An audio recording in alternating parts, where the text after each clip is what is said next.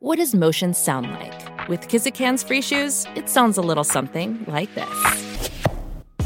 Experience the magic of motion. Get a free pair of socks with your first order at kizik.com/socks.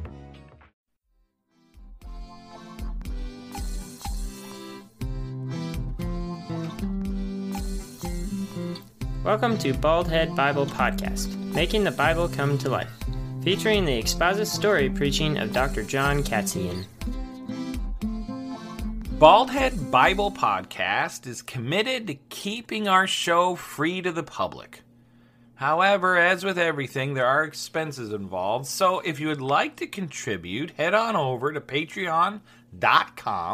That's patreon.com forward slash baldhead Bible and there you can become a supporting member for as low as $1 a month. While there, please check out some of the bonus material available only to our BHBP supporters. And some of that material includes Bible study guides to help you use the podcast to minister to your children, to minister in a Sunday school class, and to have some quality family devotions.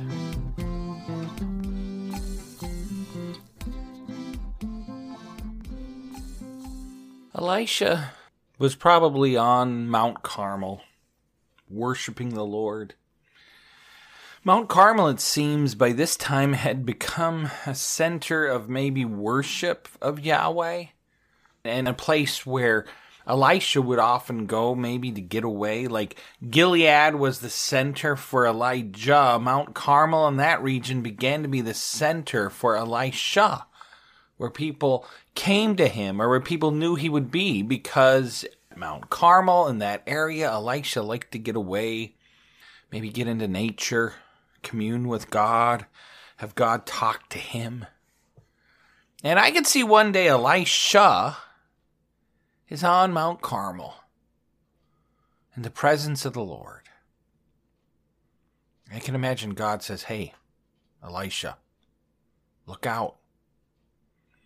I want you to turn around and I want you to look out and, and, and look who's coming. And Elisha turns and he looks and he sees in the distance uh, a donkey and, and somebody on the donkey riding. And maybe he leaves his spot and walks down a little bit so he could see a little further and it's the Shunammite woman. It's it's that woman who that wonderful miracle that God had performed on her behalf, but she's riding quite fast and, and her servant is following fast and so Elijah looks down at Gehazi, his own servant. Or maybe he looks across. I don't know how tall Gehazi is. I imagine he's probably a young man, a little shorter than Elisha, and he looks down at Gehazi, and Gehazi looks at him, and Elisha says, You know, I think something bad has happened. I don't think she's coming here for good reasons. Gehazi, I, I need you to go talk to her. Go find out what happened. So Gehazi leaves and he starts running towards the Shunammite woman who's riding her donkey. And little does Elisha know the news he's about to hear is going to lead to a miraculous move of God. Now, what's that story? Well, it begins here in 2 Kings chapter 4 and in these next miracles we see the writer of 2 Kings conveying to the audience that Elisha is a man of God. And the next miracles in 2 Kings that we're going to hear about in this story all occur to women, which is interesting to me too because Back then, women in many parts of the world were not treated with respect, but here, clearly, the writer is emphasizing that these women were blessed of God. Totally different approach to culture and the way they treated women, I think. Well, the story begins with a woman coming to Elisha, and and crying out and saying, Elisha, my husband's dead. Please, you've got to help me. You, you know my husband. You know, it doesn't say he was, but I'm going to call him Frank. You know Frank. He, he loved Yahweh and he served Yahweh and he loved him as best as he could. And maybe the woman starts to weep and she goes, But we have, we have a lot of debt. We have a lot of credit to pay off. And, and he was one of the sons of the prophets. And he, he followed you and listened to your teaching. Because remember, the sons of the prophets were groups of men who came together to learn from Elisha and Elijah earlier on. And then they would go out and live out those prophetic activities. But it was sort of like a college, a Bible college, a, a, a, Torah college, you know, and they would come to study and learn more about God's word. Well, this woman, it seems like they were allowed to be married. They weren't like monks who had to live up in a monastery, you know, free of marriage responsibilities. No, this, this son of the prophet was clearly married but he died. And the wife comes to Elisha and says, Listen, Frank, you know him, he just died. And we owed a lot of debt. We had a lot of credit card debt. And, and here come, you know, they didn't have credit cards back then, of course, right? But whatever type of credit they owed, maybe they had to buy grain, maybe they had to buy food, maybe they had to rent something here, maybe they just made bad decisions and they bought the hottest mule out there or donkey and had to borrow to do it. I don't know, but the man died and they owed a lot of money and to pay that credit. Back then, the person you owed, they were allowed to come and take your children as slaves to pay off the debt. So they would come and take your children, and then they would work for them for a period of time until they paid off that debt in terms of working hours. And this was a type of slavery that was common during that time. But this woman, she's a widow. Her husband just died in the ministry, which is even worse because she has no way to support herself and she doesn't have some sort of business that she could run. He was in the ministry. And not only that, her only means of support were her children. Back then, they didn't have Social Security. Back then, they didn't have any way to pay for widows who lost their husband. So a widow would take care of herself through her children. And now her children are being taken from her to pay off a debt that they owed. And so this widow, she's like, What am I going to do? And she goes to the one person she thinks can help her, and that's Elisha. So Elisha says, Well, this is what we're going to do. First, tell me, what do you have in your house? The widow says, Well, I have nothing. And maybe she tried to sell off stuff to pay off her debt. You know, she sold a chair, she sold a recliner, she sold a couch, she sold a refrigerator, and all she has left is a jar of oil. Now, it seems like this jar would have been like a little anointing jar, it seems to be maybe from the Hebrew, not like a big jar full of oil for cooking, but more like, hey, I'm going to anoint your head, I'm going to anoint your wound. It was just a little jar. It would have probably been made out of clay and held just enough to pour on somebody's head or just enough to pour on somebody's wound, just a little dab to anoint them. This is all she had. And she goes to Elisha, This is all I have. This little jar of oil. So Elisha says, All right, this is what I want you to do. I want you to go out and I want you to borrow all the empty containers you can find. Go to all your neighbors and get as many jars and empty containers as you can get. And then he adds, do not just get a few. You got to get a lot. You know, again, back to that trench story, digging a trench in the desert when there's no water. You better dig a trench because the water's coming. Elisha's saying, you know what? I'm going to bless you and God's going to bless you through me, but you got to prepare for that blessing and you better get jar after jar after jar after jar. The more jars she collects, the bigger the blessing. The less jars she collects, God will still bless her, but not as much as if she could have collected more. So she goes out and she knocks on the door, you know, of her friend and hey, hey, I need a jar. I need a jar. Please, please.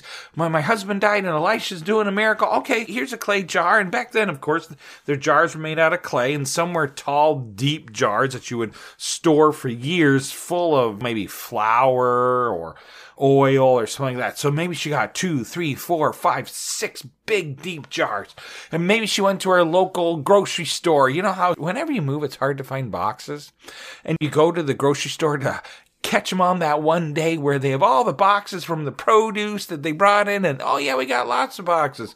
Well i wonder if she went down to her grocery store and found jar after jar. Hey it's your lucky day. We had a lot of stuff come in. Great. So she takes this jar and takes that jar. Maybe she went to her other friends. She got a little bitty jar and just another little bitty jar. And you know 10 or 12 or 15 little bitty jars would be as enough as one big huge jar. And so she's got all these jars collected all over her house jar mania. Then Elisha says, You've got to shut the door. And then I want you to take this little jar of oil, that little container that you have, and I want you to pour the oil that you have into all of these containers. So she says, All right. She collects as many jars as she can. She shuts the door behind her. She takes this little jar. And I can imagine she comes to the first, maybe the biggest jar. She pours. I can imagine the oil comes out of this little jar ooh, and falls in through the hole of the big jar, hits the bottom of the jar, and blah, blah, blah, and it keeps pouring and it keeps pouring and it keeps pouring and it keeps pouring and it gets bigger and keeps filling up and all the way to the top. She puts the cork pook, pook, in the top of that jar, gently shoves it over to the corner. She goes, Hey, son, get me the second jar. So her son brings the second jar all right. So she pours it out in this little jar. This little jar keeps pouring and pouring and pouring until and pop, she seals that jar, shoves it over. Then she brings another jar. Maybe she tries a smaller one. You know, screws on the lid of this clay jar, pushes it over. Okay, bring me another jar. Bring me another container. Bring me another container. Bring me another container. And then finally, 30, 40 containers, maybe 15, depending on her faith. She, the son says, there are no more containers. There aren't any more. No, there aren't any more. She looks at this little jar that she has and she pours it to maybe to feel it on her skin one last time and bloop, just one drop. She opens the lid. The jar is empty. The oil had stopped. And so she just looks at all the oil that she has all the olive oil that she has in jar after jar after jar. And man, I hope her faith was big and she collected a ton of jars. Jar after jar after jar after jar. And she goes and tells Elisha what happened. And Elisha says, All right, I want you to go and I want you to sell this oil, and then I want you to pay your debt, and then I want you to live on the rest. And that's where I'm saying, man, I hope her faith was big. And I hope she prepared big time for God's blessing. And I hope she had so many jars that she had so much oil left over that she could sell it and live off of that for years to come. Man, what an exciting story of God's blessing.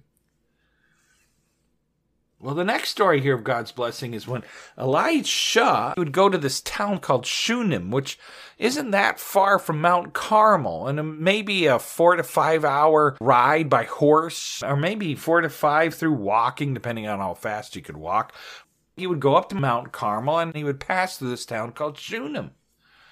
And there, a, prominent woman, and some versions say a rich woman, you know, her husband was wealthy and she was wealthy because of that, she would invite Elisha to stop and eat.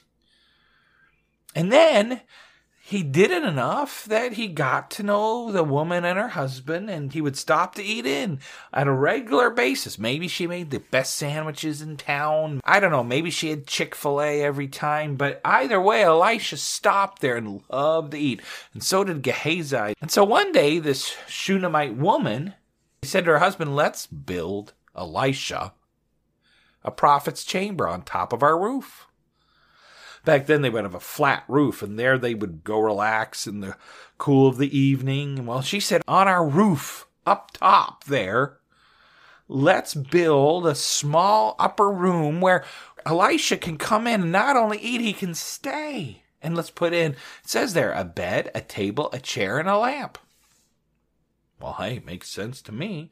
So they built him this nice little room and whenever Elisha came through, he would stop to eat there, and he would then go upstairs, sleep, maybe read a little, enjoy the break from people, and catch a nice breeze, and then maybe stay there a couple days and go on. Well, one day he was so moved by this, the kindness of this woman and her husband, that he says to his servant Gehazi, Call the Shunammite woman. So the Shunammite woman comes and he says to Gehazi to tell her. It's interesting, Elisha is not talking to the Shunammite woman. Gehazi's servant is. And Gehazi says, Look, Elisha wants to bless you in some way. You have gone to all this trouble for us. What can we do for you?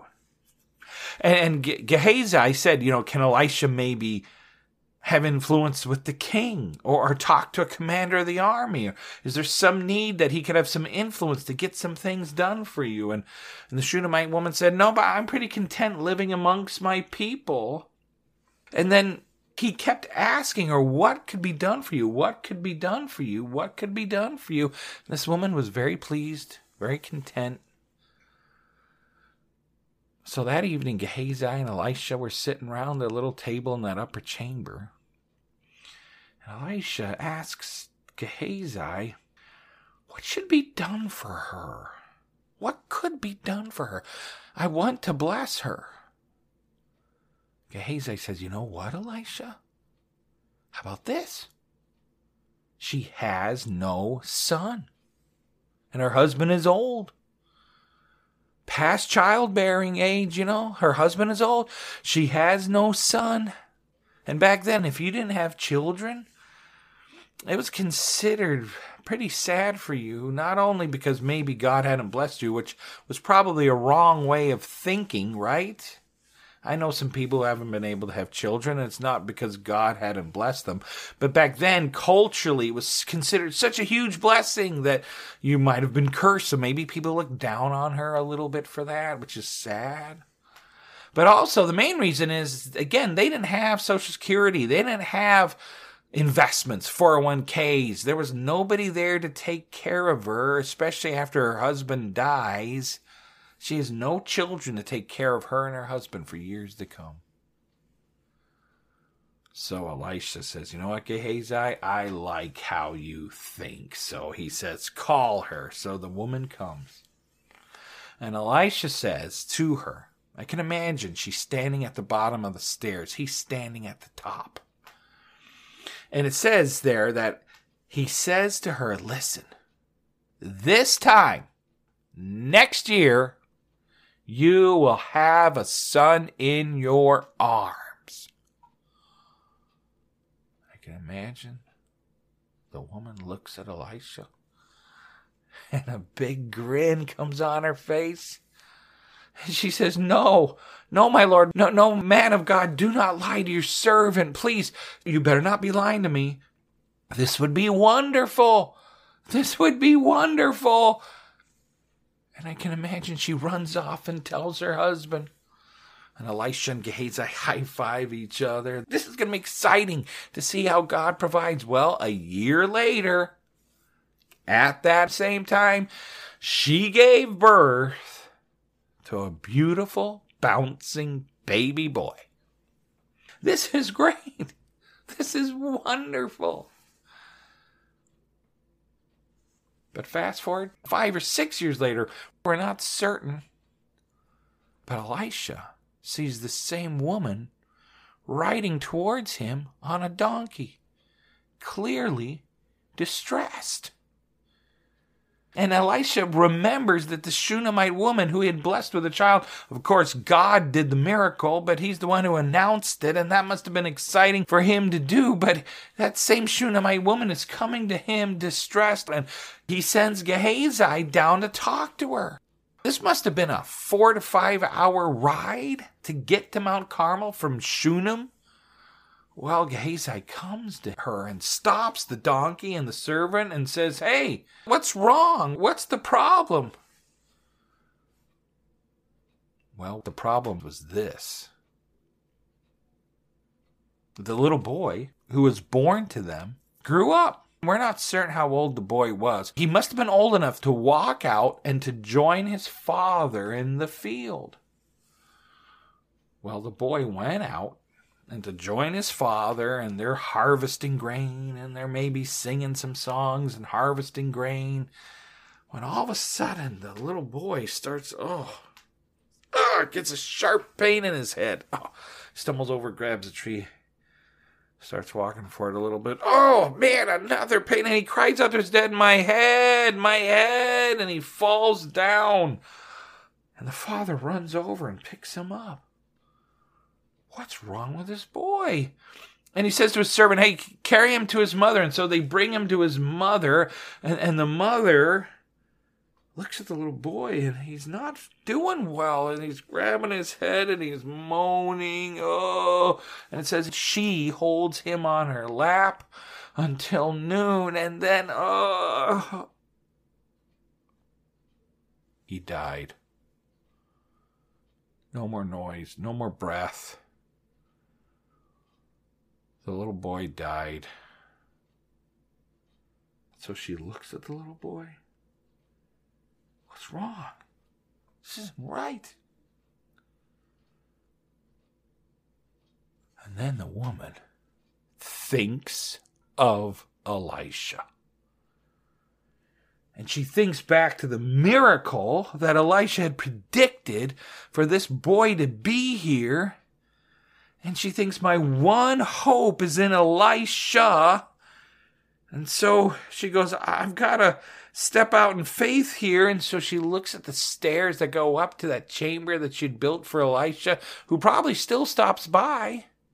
He's my one hope. And so she goes to the bottom of the stairs and she goes up to the upper chamber where Elisha stays.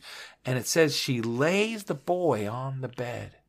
Then she goes back out to her husband who's still working in the field and she goes, Look, I got to take some of our servants and one of the donkeys and I've got to hurry to the man of God and so I could come back again. I, I just got to do it. So I just wanted to let you know, honey, where I'm going. And the, her husband's like, Whoa, whoa, whoa, whoa, why are you going? That's not a little trip, you know? We're talking four to five hours, and you're going to be back in the same day, and it's getting late. And you know, and he's probably he says it's it's not a new moon or a Sabbath. In other words, it's not a religious holiday in any way. It's why would you want to go see him? Typical husband. He's asking too many questions. He should just trust his wife. And the wife says it's all right. Don't worry. It's all right when in fact she is holding back tears because it is not all right. Well, she hops on her donkey and the servants go with her. And she goes as fast as she can to try to get there. And she goes as fast as she can towards Elisha and Mount Carmel. And then when Gehazi comes and meets her, and he goes, Is there something wrong? Is there something wrong with your husband? Is your son all right? And again, she goes, It's all right. And she blows past Gehazi and she starts to run, hop off the donkey, and she runs towards Elisha and she drops to her knees and grabs his ankles. And Gehazi comes running up and looks at Elisha and says, This is weird. And he begins to grab the woman to pull her off. And Elisha says, No. Leave her alone. Clearly, there's something wrong. She's in severe anguish. And, and then he adds, And the Lord has not revealed to me what the problem is. And he looks down at the woman who is weeping and grabbing his ankles and she cries out, Didn't I ask you? Didn't I say, Do not lie to me? D- did I ask my Lord for a son? I-, I said, Don't lie to me. You'd give me a son. Don't lie to me. And Elisha looks at her. Then he realizes there is something wrong with the little boy. And so he turns and looks at Gehazi and says, Look, take your robes, tuck them into your belt. You got to have room to run because I need you to take off. And here, and he throws it to him. Here's my staff. And Gehazi catches it and he goes, I want you to get running towards Shunem as fast as you can. Take my staff. And by the way, if anyone greets you, don't talk to them. Don't speak to them. Just keep on walking, keep on running. And then when you get there, and Gehazi's probably already running down the road, and he yells out, When you get there, place the staff on the boy's face. So Gehazi takes off. And the woman is so upset that she says to Elisha, I will not leave you. As the Lord lives and you yourself lives, I will not leave you. But Elisha pulls her up and maybe he comforts her. We're going to work this out. And he turns her towards home and they start to walk back towards home. Well, poor little Gehazi, he is running. Again, it took him four to five hours to get there, and now he's got to run this whole distance back. And he walks and he walks and he walks and he walks because he can't run the whole thing, right? And he walks and he walks, and here comes Gehazi and the servants, and they're walking and they're walking. And finally, he pulls into the house, Gehazi, and he runs upstairs. And there is the boy, dead on the bed. Gehazi looks at the staff in his hand, and he's dripping with sweat probably, and he looks at the staff in his hand, and he places it on the boy's face, and nothing. Nothing happened. The boy didn't come back to life. Maybe he did it again and again. Nothing happened. The boy didn't come back to life. So he goes downstairs. You can imagine the staff thumping on the stairs behind him as he goes down. Thump, thump, thump. He's upset. Then he shuffles out and walks out there and he meets Elisha. And he says, The boy didn't wake up. He's dead. And Elisha, I can imagine, grabs the staff from Gehazi and he tells the widow and Gehazi to stay. And he goes back up there to this room and there he sees the boy on the bed. And he closes the door behind him. And then he begins to pray to Yahweh. He pours out his heart to Yahweh. He paces back and forth, and then he stretches himself out on the boy. It says he puts his mouth on his mouth, his eyes on his eyes, his hand to hand. In other words, he totally covers him. And he just prays and prays and prays and earnestly begs for the, for this boy to live and he's crying probably because he probably got to know this boy himself over the years and fell in love with him himself. And he starts to cry and cry out and then maybe the boy began to make a squeaking noise. All it says is that he felt also that the boy was freezing cold and now he's getting a little warmer. Blood is returning to the fingertips and so he gets up and he paces back and forth, it says, and he prays even harder to Yahweh, please save this boy. And then he bends over to pick him up and he maybe sits him up, and the boy opens his eyes He's alive. He's alive. And it says the boy then, in celebration of being alive, sneezes seven times. Seven times. Seven times is the number of perfection. Seven times is a holy number. And he sneezes seven times and his eyes were open. Whoa! And I can imagine Elisha high fives the boy. And the boy's like, What happened? The boy is alive. And so Elisha says, Hey, Gehazi, get that Shunammite woman. And so the woman came, and she's probably coming to the base of the stairs, and she's probably wondering what's going to happen. And then he yells down the stairs, Pick up your son. And she's thinking, What does that mean? Pick up your son. Pick up your son. And she runs up the stairs, and there is her boy alive again. And she picks him up and she rejoices with him again. My son is alive. My son is alive. And then she falls down to the ground and she bows, it says. And she picks up her son once more and leaves. Man, what a story of God's provision for two different women. What a story of how God blessed these women who so kindly shared what they had with Elisha the prophet, right? And both of them, in their time of need, didn't run away from God, but came back to God and sought out Elisha. And they sought the only thing they knew, and they sought in faith. What a wonderful story of how God took care of his own. And I just think time and time again, let's be like that widow at the beginning. Let's gather lots of jars. And, and let, let's expect a big blessing from God. When He asks you to do something, don't just do it half heartedly. Do it to the Lord and expect a great blessing in return. And maybe you're like the Shunammite woman as somebody who has lost a child in his life, I can be like this woman. And I can say I earnestly prayed for his life, prayed that he might return, prayed that he might be healed. But the Lord didn't answer in the way he did for this Shunammite woman does that make me disappointed with God? Does that make me say, hey, you know what? I, I prayed, I earnestly prayed. Well, how come you didn't answer my prayer like you did for this woman?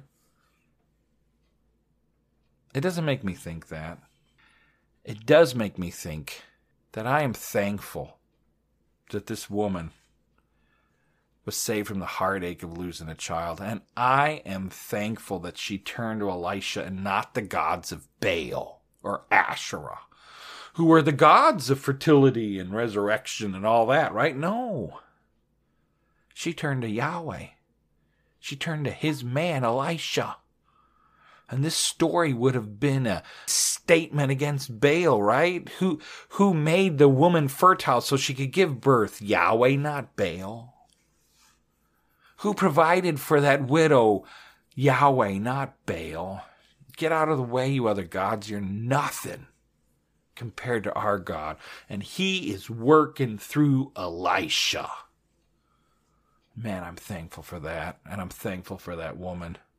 And I'm thankful for Elisha. And I'm thankful for their faith. But for those of us who have stepped out in faith and things have not turned out the same way, instead we lost our child, I just want to encourage you Jesus died on the cross. Then he was buried for three days. Then he rose again and conquered death. And as a follower of Jesus, I no longer have to fear death. And someday I'm going to be in heaven with my Savior, or, or wherever heaven is, down here, wherever it happens to be, I'm going to be with my Lord forever. And you know who else is going to be there? My daughter Gracie and my son Jackson. And I know that the Lord is a God of resurrection.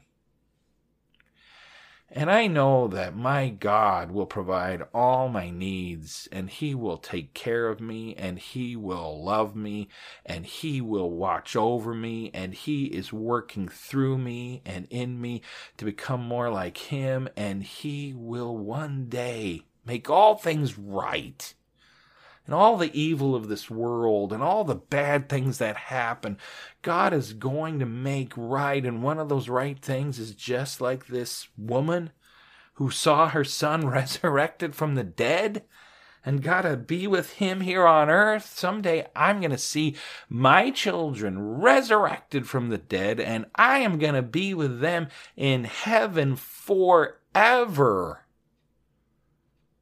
And I can rejoice just like this Shunammite woman. Now I've got to live by faith. And realize that someday I've got some joyous things waiting for me in heaven. And their names are Gracie and Jackson, and I'm excited to see them resurrected and whole again. And I can rejoice and live by faith and a wonderful God named Yahweh, and His Son Jesus, who provides all my needs. And someday I'll be like the Shunammite woman, rejoicing in the provisions of my wonderful Savior and Lord.